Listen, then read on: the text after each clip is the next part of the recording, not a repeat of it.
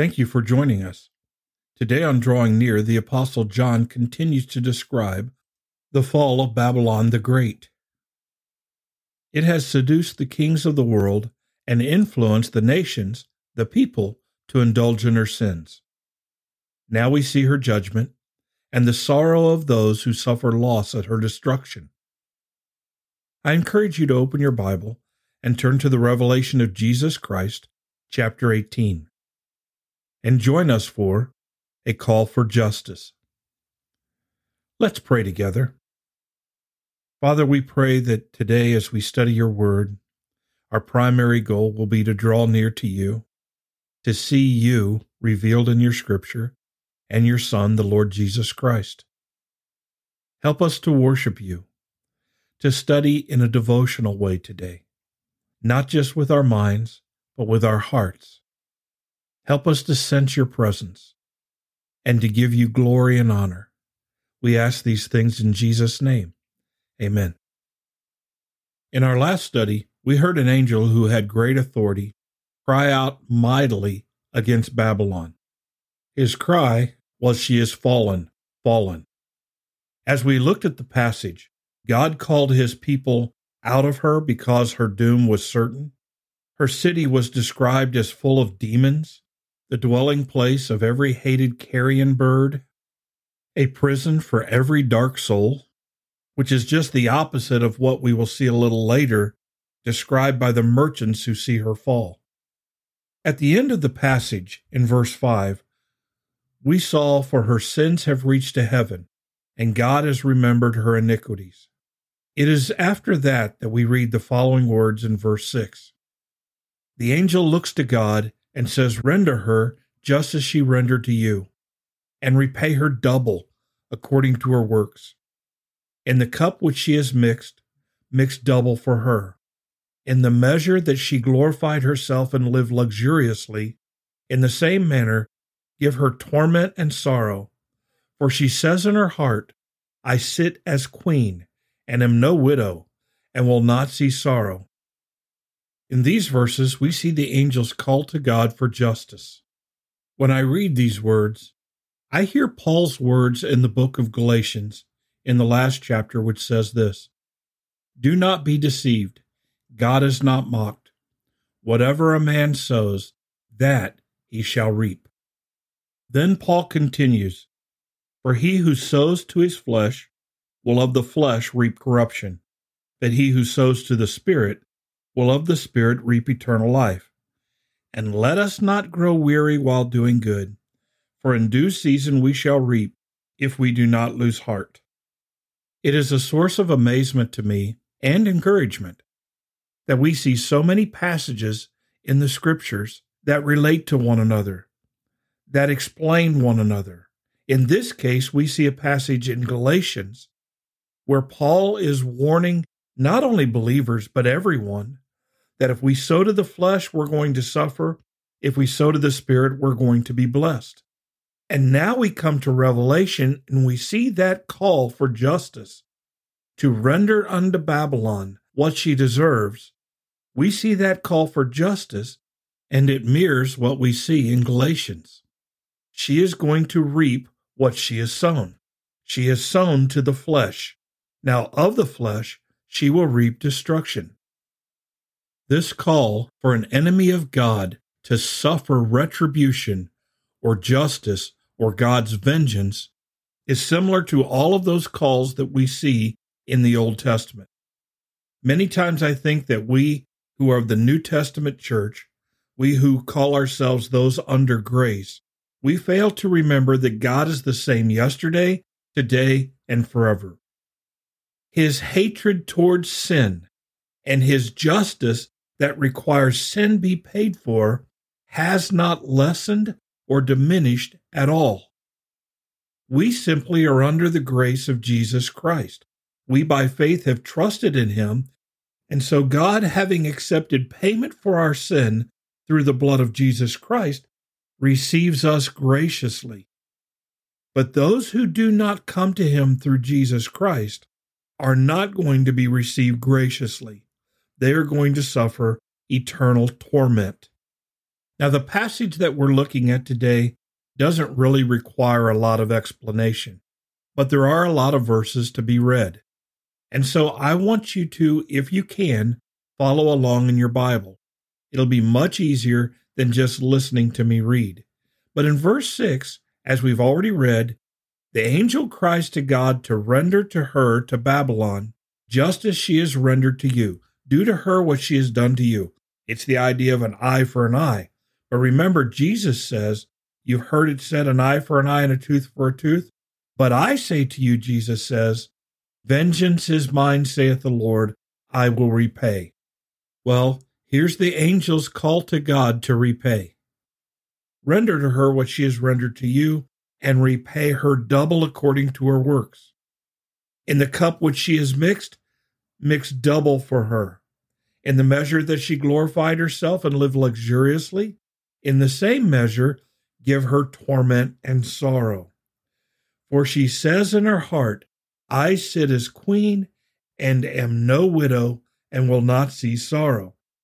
In her heart, she was something. And yet, in the same passage of Galatians that Paul tells us that we will reap what we sow, in that same passage, we read these words For if anyone thinks himself to be something when he is nothing, he deceives himself. And that's exactly what we have here. Babylon thought she was something when she was nothing. She said, I am a queen. I'm no widow, and I will not see sorrow. And yet, what we see in this passage is her sorrow. Because of all of her iniquity, because of her persecution of the saints and the prophets, because of her sumptuousness, her materialism, her greed, the way she intoxicatingly seduced the world to follow after her? We read in verse 8, Therefore her plagues will come in one day death and mourning and famine, and she will be utterly burned with fire, for strong is the Lord God who judges her. We are told here that God is going to use the plagues that have been previously mentioned, and as we've read before, the kings who committed adultery with her are going to hate her and turn against her, and they are going to burn her with fire. God is going to use the kings of the earth to turn against the city of Babylon and judge her. Please don't miss the last part of verse 8. It is so easy to roll right over phrases like this. The angel says, For strong is the Lord God who judges her. God is strong. God is mighty. He is the Lord God Almighty. We serve the strongest being in all existence. Our God is a mighty God. He's a refuge in a strong tower. He is able to save to the uttermost.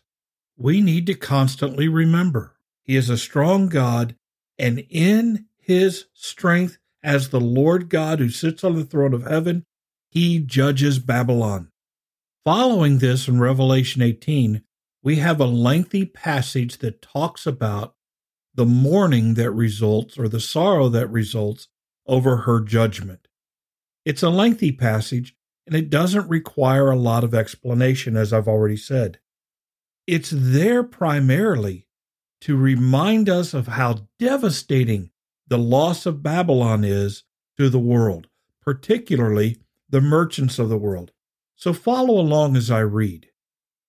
The kings of the earth who committed fornication and lived luxuriously with her will weep and lament for her when they see the smoke of her burning, standing at a distance for fear of her torment, saying, Alas, alas, that great city Babylon, that mighty city, for in one hour your judgment has come.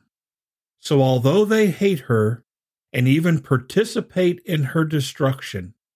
They mourn her loss because her loss cost them luxury. And notice there was no adjustment period for her loss, no way of preparing for it. It comes in one hour, it comes swiftly.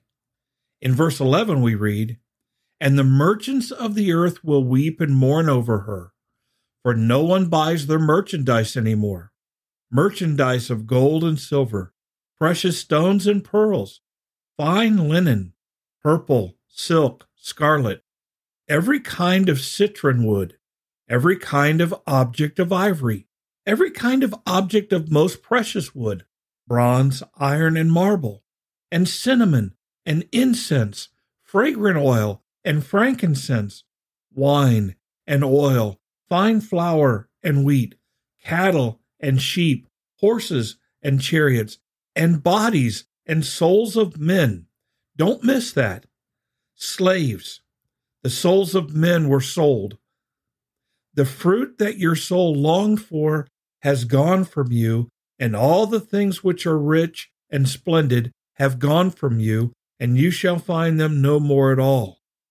The merchants of these things who became rich by her will stand at a distance for fear of her torment, weeping and wailing and saying, Alas, alas, that great city that was clothed in fine linen, purple and scarlet, and adorned with gold and precious stones and pearls.